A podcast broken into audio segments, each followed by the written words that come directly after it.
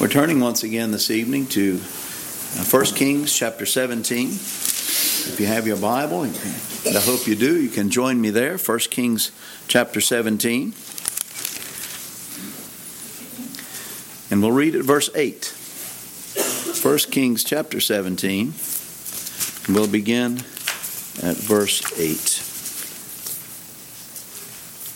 And it came to pass, I'm sorry, verse 8, and the word of the Lord came unto him, saying, Arise, get thee to Zarephath, which belongeth to Zidon, and dwell there. Behold, I have commanded a widow woman there to sustain thee. So he arose and went to Zarephath, and when he came to the gate of the city, behold, the widow woman was there gathering of sticks. And he called to her and said, Fetch me, I pray thee, a little water in a vessel that I may drink. And as she was going to fetch it, he called to her and said, Bring me, I pray thee, a morsel of bread in thine hand. And she said, As the Lord thy God liveth, I have not a cake, but an handful of meal in a barrel, and a little oil in a cruse.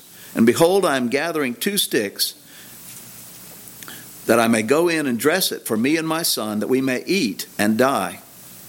And Elijah said unto her, Fear not, go and do as thou hast said. But make me thereof a little cake first, and bring it unto me, and after make for thee and for thy son. For thus saith the Lord God of Israel the barrel of meal. Sh-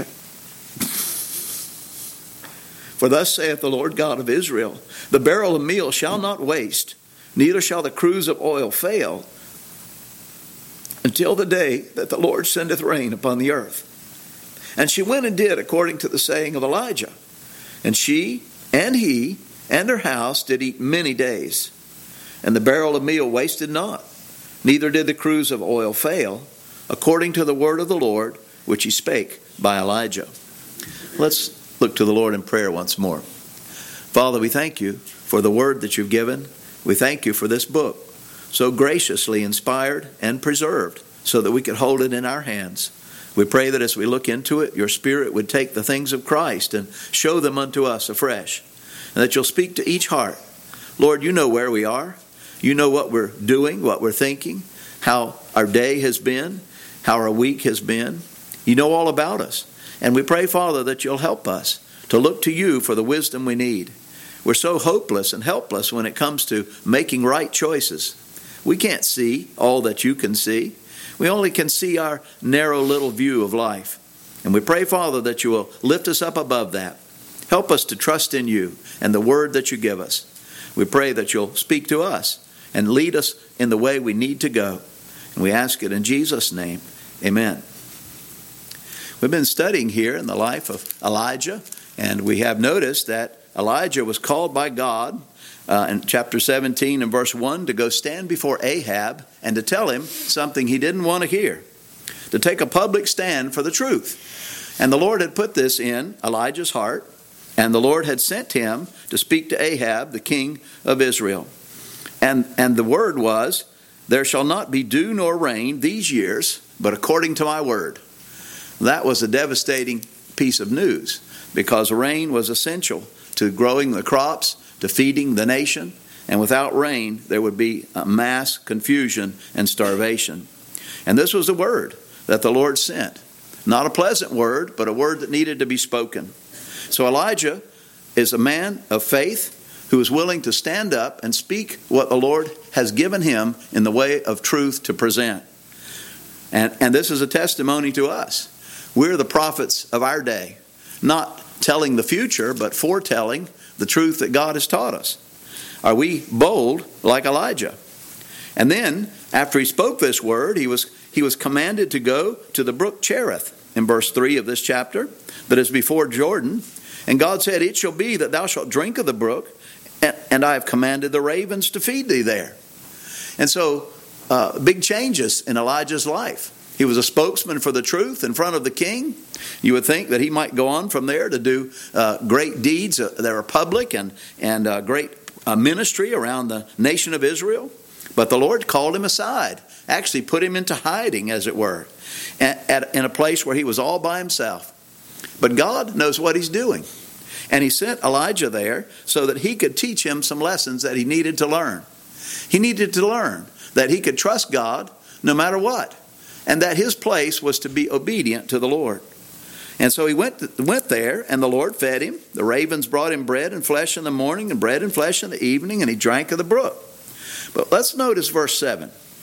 And it came to pass after a while that the brook dried up. Now, to get anything out of Bible study, you've got to give it some careful attention. The biggest, the, the biggest danger, the biggest problem with Christians and their Bible study, number one, is they don't do it. That's the biggest problem. We get busy, we get involved in the things we feel like we're assigned to do, and we, we're busy about those things, but, but we can't pass over the need to meet with the Lord. And that's a great danger, even in a Christian a Christian's life who's been saved many years. We can drift away from that time alone with the Lord. And when we do, we, we, uh, we begin to head away from God's purpose. But the second greatest danger, the second greatest danger, I think, would be just reading through the Bible without meditating on it. You can be reading chapters or verses each day and going through that, that formal procedure of reading God's Word, and that's a beginning. But unless we meditate on the phrases that come our way and put ourselves in the place of the people we're reading about and think about what would I have done if I was in this situation? What, what would I be thinking? Would I be trusting the Lord? Would I be walking with God if I was having the same thing happen in my life? Thinking about what's going on in the passage we're reading and stopping long enough to meditate on every phrase, to think about why did the Lord include that? Why did He say it this way? What's the practical application of it to my life? That makes it a valuable Bible study. It's not valuable just to read quickly through passages. That's better than nothing, I suppose, but not much. Because we don't get much out of it unless we meditate on what we're reading. It's better to take a small portion and meditate on it carefully than to say, Well, I read 10 chapters and I'm making my way. I'm going to read this Bible in six months or a year or whatever our goal might be, uh, and not think about what it has to say carefully. Um, there's no indication in Scripture that Elijah was worried at all about what was happening with the brook. And it came to pass after a while that the brook dried up because there had been no rain in Israel. So there was a, a drought. There would be no rain. And eventually, the little, the little uh, stream that fed into the Jordan River that Elijah was, was hidden by, camped by, got less and less and less. Put yourself in his place. Here you are all by yourself depending on that stream because God said, You go there, I'm going to take care of you. And as he watched, it got less and less and less until it finally dried up altogether. He can't live without water, even if the ravens continue to bring food. He can't live without the water. And so he's thinking, you know, or maybe he's thinking, you know, what am I supposed to do? What am I supposed to do now? There's no way I can continue to live by this brook. I better make my own plan. I better see where I should go next. I better figure out how to solve this problem. But you see, that's just the opposite of what the Lord intended. The Lord was testing his servant in this condition, just like he tests us, to see if we really believe him or not. Do we really believe God will, will be true to his promises and supply our need? The Bible says so.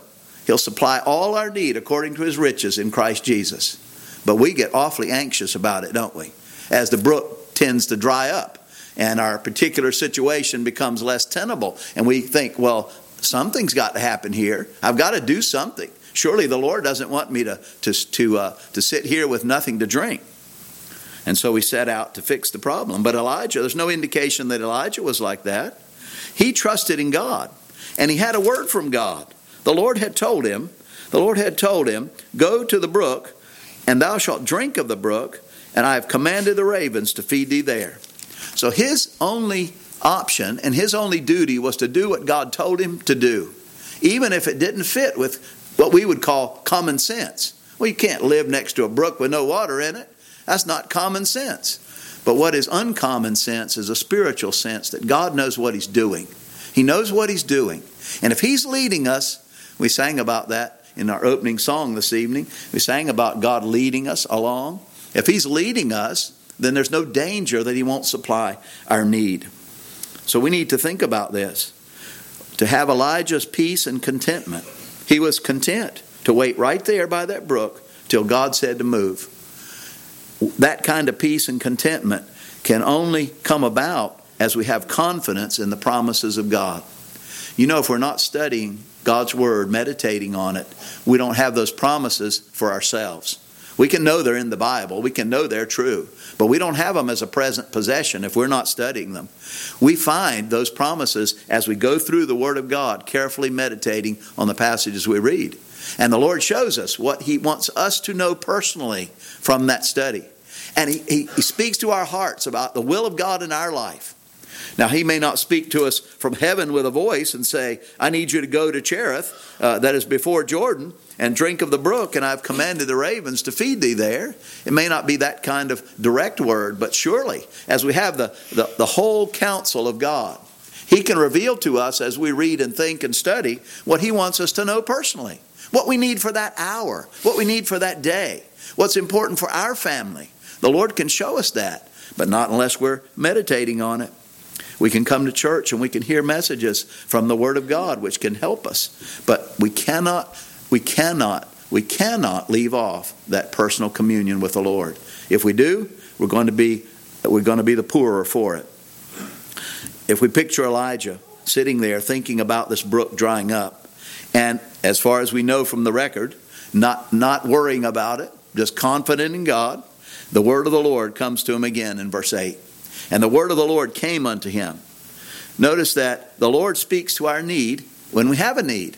He, shows us what we need to do next. And there was something for Elijah to do next.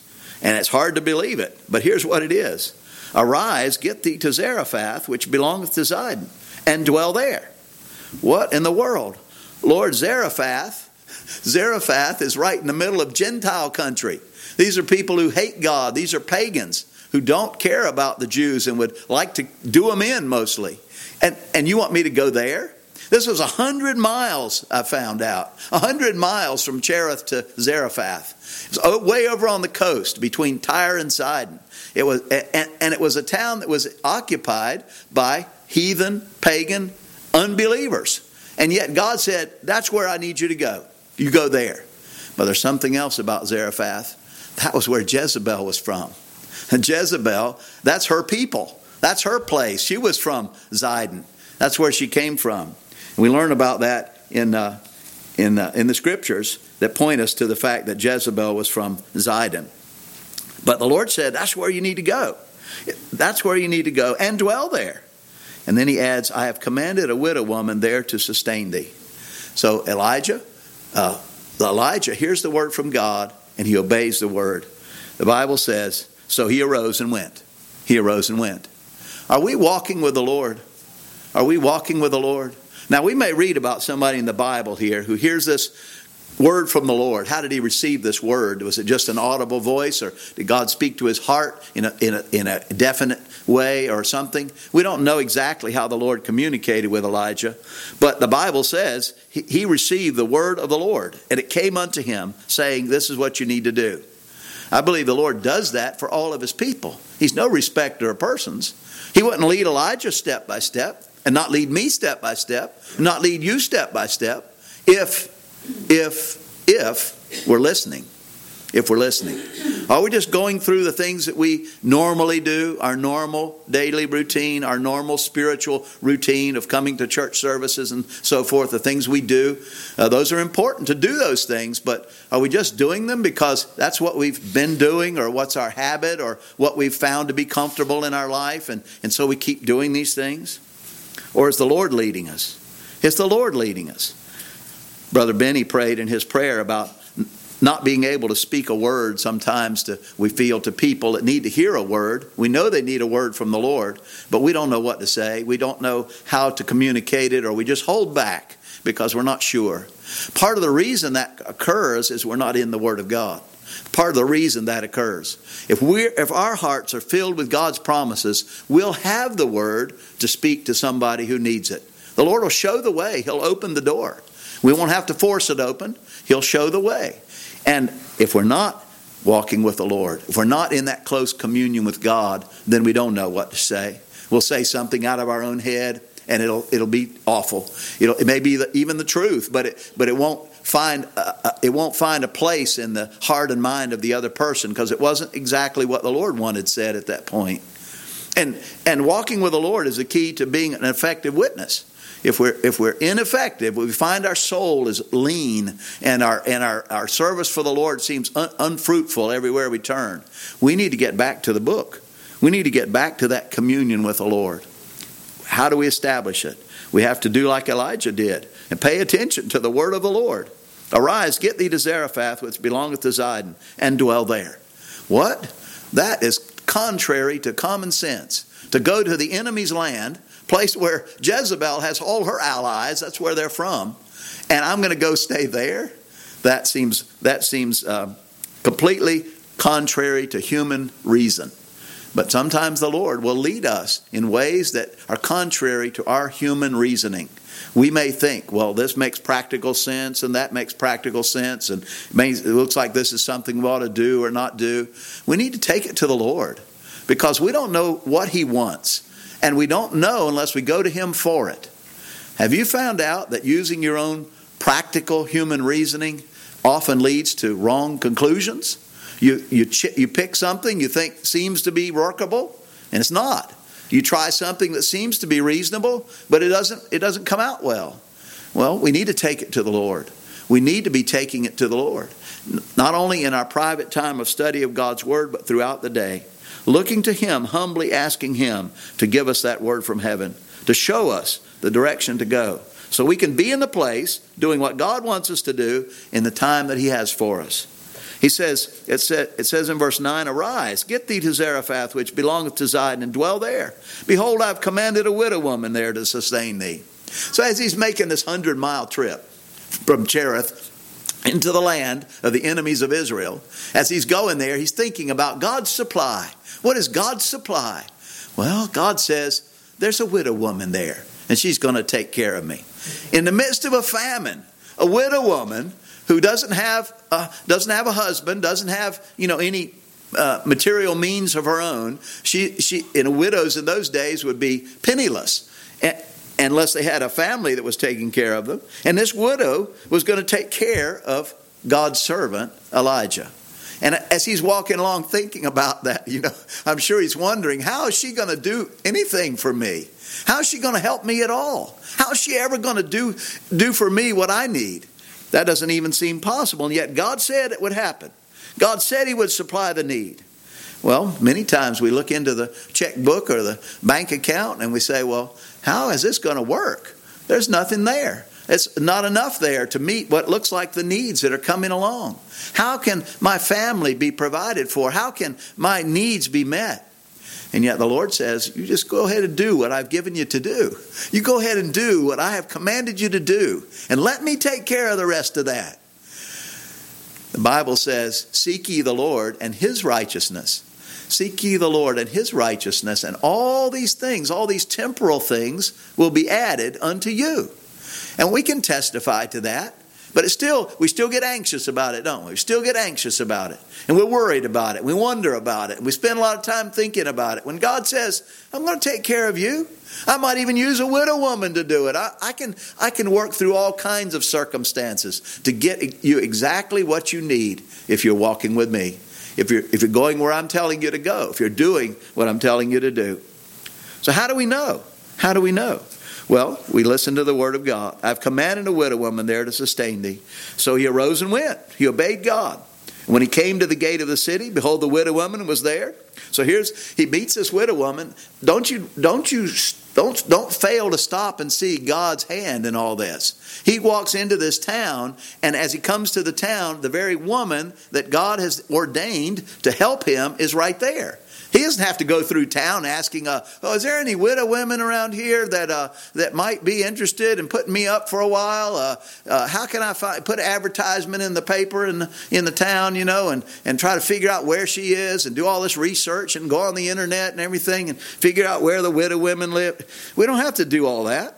God knows where she is, and the Lord was working on both ends of the problem. He always is. He brought Elijah to the town, and he brought the widow woman to Elijah. Right there at the edge of the town, he brought them together. That's how the Lord works. That's how He works. He knows exactly what we need, and He can make the arrangements. Uh, takes a weight off of our shoulders when we realize this. The widow woman was there gathering of sticks. So Elijah approaches us. He says, "Well, there's a widow woman," and uh, but look at her. She's out here just picking up sticks. She doesn't even have a servant to go around and, and pick up the firewood for her. She's out here by herself picking up sticks. She must be truly, truly destitute, and she was and she was. But he's looking on that situation. He, he may have thought may have crossed his mind. Well, how in the world can a woman like this sustain me? She can barely sustain herself. And but he says to her, uh, he gives her a test, as it were. He says, "Fetch me, I pray thee, a little water in a vessel that I may drink." Reminds me of Abraham's servant who went to find a bride for Isaac. And and uh, he he said uh, he prayed about it. And he said let the let the damsel that the Lord has chosen come out and water the camels. And and Rebecca did. She came out and watered the camels and gave him drink. And it was an answer to his prayer and it revealed the heart of the young woman that God had for Isaac. But here we see the same kind of thing. This heart the heart of this woman is revealed by this question. Fetch me I pray thee a little water in a vessel that I may drink and she starts off to get it. As she was going to fetch it, he called to her and said, Oh, by the way, bring me, I pray thee, a morsel of bread in thine hand. Now, from her perspective, think about this woman. She doesn't have any bread. She has a little bit of meal and a little bit of oil. She's, she's, buy, she's getting the sticks to make their last meal. She and her son, that's all they had. They were going to eat their last meal and die. That's it. She says that here in a, in a moment. But she hasn't said it yet. But but right here, when this uh, second the second request come, can you imagine from her perspective? She's thinking about what they have in their home, and here's a man saying, "Not only do I want something to drink, I want something to eat as well." From her, from her, and yet God tests us this way. He tests our faith this way, like He tests the faith of this woman. Can we believe God even when He requires something that looks like it's impossible for us to do? Impossible for us to do. Uh, can we trust Him? Can we trust Him to provide, even in that situation? And so she says to him, As the Lord thy God liveth, I have not a cake, but a handful of meal in a barrel, and a little oil in a cruse. Behold, I'm gathering two sticks, that I may go in and dress it for me and my son, that we may eat and die. Well, a couple of things to notice about this. She was truly destitute, but also notice that she was willing to do what was in front of her to do.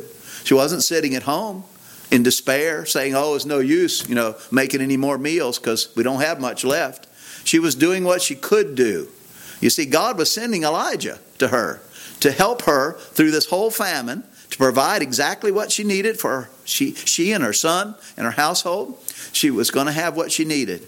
But she needed to obey God and go ahead and do what was right in front of her. What can I do? Well, I got a little bit of meal and a little bit of oil. I can go get a couple sticks. I can make a meal. And she was doing what she ought to do, what was right in front of her to do. And very often we try to look down the road and say, well, what's the use? What's the use? Because down the road, it's, it's a disaster. It looks like everybody's dying. It's, it's all over. There's no need to even try anymore. There's no need to even go out and get any sticks. Why waste the time? But she didn't. She just did what God gave her to do. And if we do what God gives us to do, right in front of us to do, just keep doing it, till the Lord shows us different, He provides what we need. So here was Elijah standing there in front of her. She didn't know this man. She could tell he was a foreigner. He was a Jew. He was not from Zidon. She could she didn't know this man from anyone, but she was doing what God had said in front of her to do. And in her heart, she wanted to be helpful. She wanted to be a, a, a, an encouragement, or at least a minister, a minister to his need. And so she was going to get this water. And he stops her as she's walking away, and he says, Bring me a little cake, uh, or bring me a, a, morsel of meat, a bread in thine hand. And she said, As the Lord thy God liveth, I have not cake, but a handful of meal in a barrel, and a little oil in a cruse. And behold, I'm gathering two sticks, that I may go in and dress it for me and my son, that we may eat it and die. Elijah said unto her, Fear not. Go and do as thou hast said, but make me thereof a little cake first, and bring it unto me and after make for thee and for thy son. For thus saith the Lord God of Israel The barrel of meal shall not waste, neither shall the cruse of oil fail, till the day that the Lord sendeth rain upon the earth. when she heard that word, and she heard it from a man that she, even though she did not know Elijah, she could sense that this was a word from heaven, this was a word of God to her. She took heart. She took heart, I believe, at these words. For thus saith the Lord God of Israel, the barrel of meal shall not waste. This was God's promise. Neither shall the cruse of oil fail. God was going to make sure of it until the day that the Lord sendeth rain upon the earth. So she went and did, according to the saying of Elijah. She acted on what she believed to be the promise of God given to her through this man. He spoke these words, and she could sense something about it. The Spirit of God, something convinced her that this was accurate, this was right. And she went ahead and acted on it. She went and did according to the saying of Elijah. And she and her house did eat many, many days. As we, as we look at this situation, what are we supposed to glean from it? Well, there's so many things here, more than we have time to cover, but we need to glean from it at least this that our service to the Lord is connected. It's connected to obedience to God. I think about I think about 2 Corinthians chapter 4 if you care to look at it with me or 2 Corinthians chapter 1 rather if you care to look there. Um, 2 Corinthians chapter 1 we read something about our service to God. And it's a service that we render to the Lord and to others around us. In 2 Corinthians chapter 1 and verse 3 we read, Blessed be God, even the Father of our Lord Jesus Christ, the Father of mercies and the God of all comfort, who comforteth us in all our tribulation, that we may be able to comfort them which are in any trouble, by the comfort wherewith we ourselves are comforted of God. In other words, the only way we can grow in our ability to be a comfort to other people, truly a real comfort to them, is to go through tribulations ourselves. We have to go through them and find God's comfort, and God's comfort then becomes a word that we can share with someone else. Those, those things are related. We have to have troubles. Just like this, this situation of the, the famine in the land and Elijah needing to eat, and this woman running out of food, and all of these tribulations here. The Lord was working in all of that to teach Elijah something, to teach this woman something, and to teach us something by recording it in His Word. The Lord provided for their need.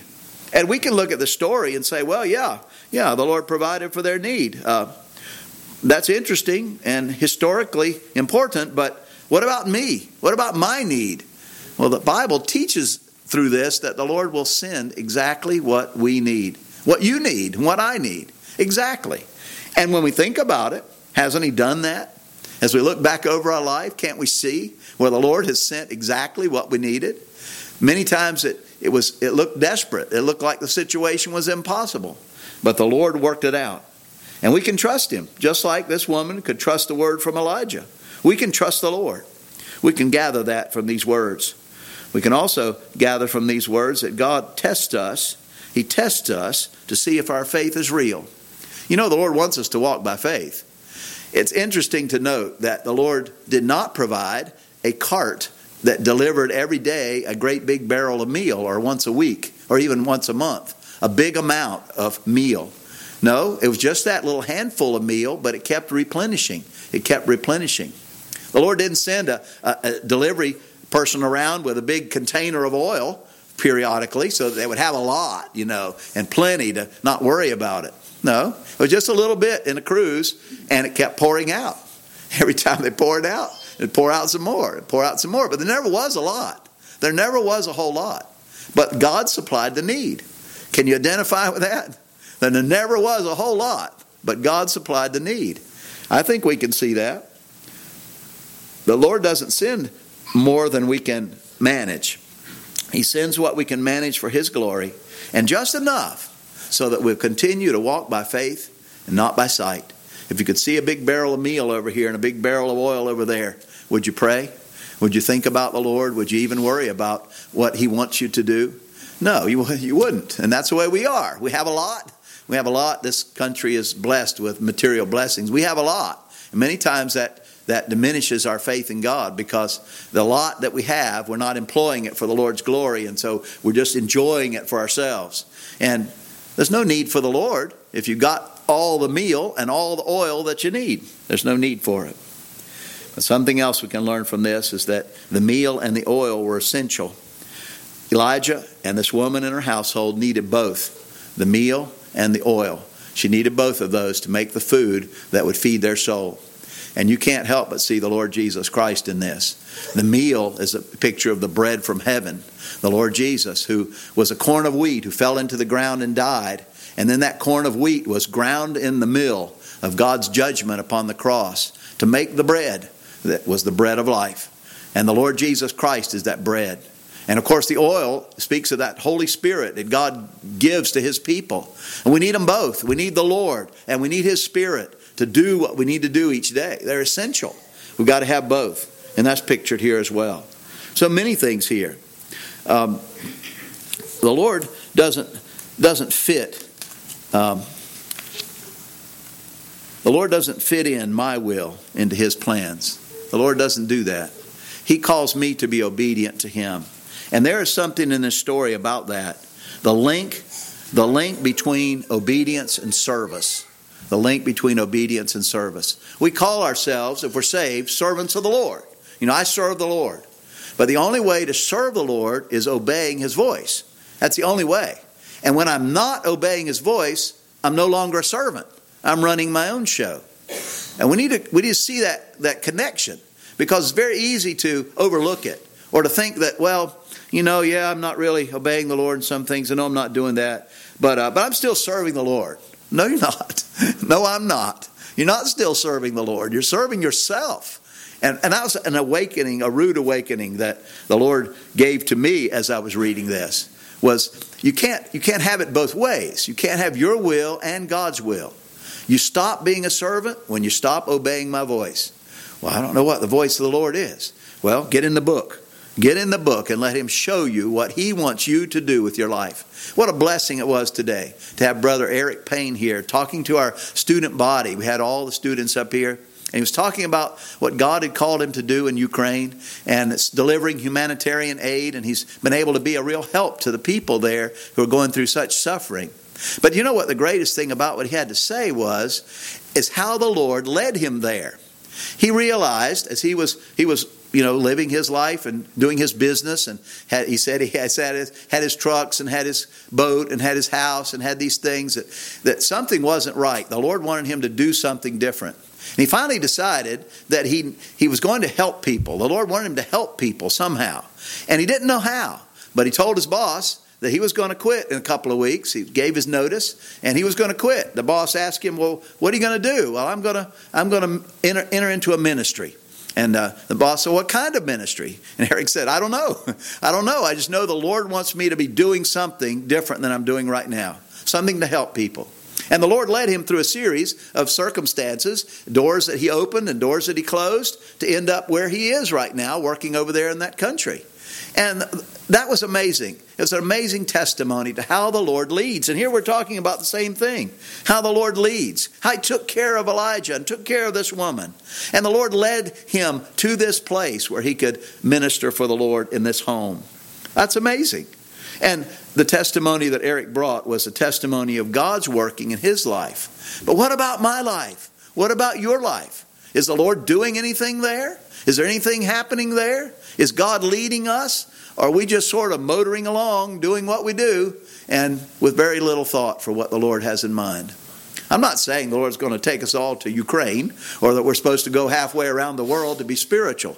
I'm just saying that if we're not in tune with the Lord individually, if we are not studying His Word and meditating carefully upon it, letting the Lord speak to our hearts and asking Him to show us what we are to be doing and what He wants us to be involved in, not what He wanted last year or a few years ago, but what He wants today. What does the Lord want today?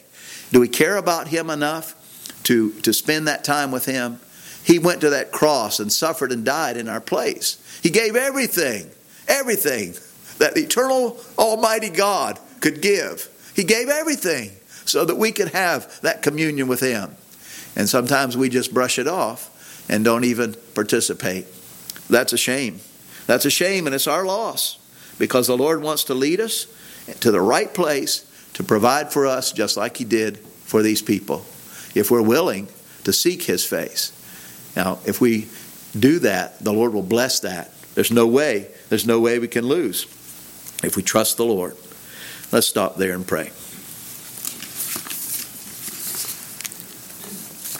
Heavenly Father, we're so grateful that as we read these things in the Word of God, they can become real to our hearts. We can reflect upon them, and we can learn something about your watch care over each one of us. There hath not failed one word of all your good promise. You will take care of us. You will meet the need in every life.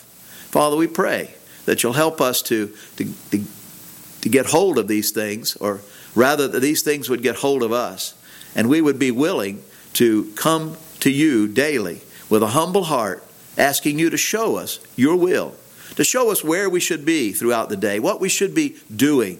And the folks that perhaps we can speak to that would, would be a blessing, that we can share with them the comfort you've given our hearts in that secret place of prayer and, and Bible study. And we could share that with them, and they can be built up in the truth. We pray you'll show us how that can happen for every single one of us.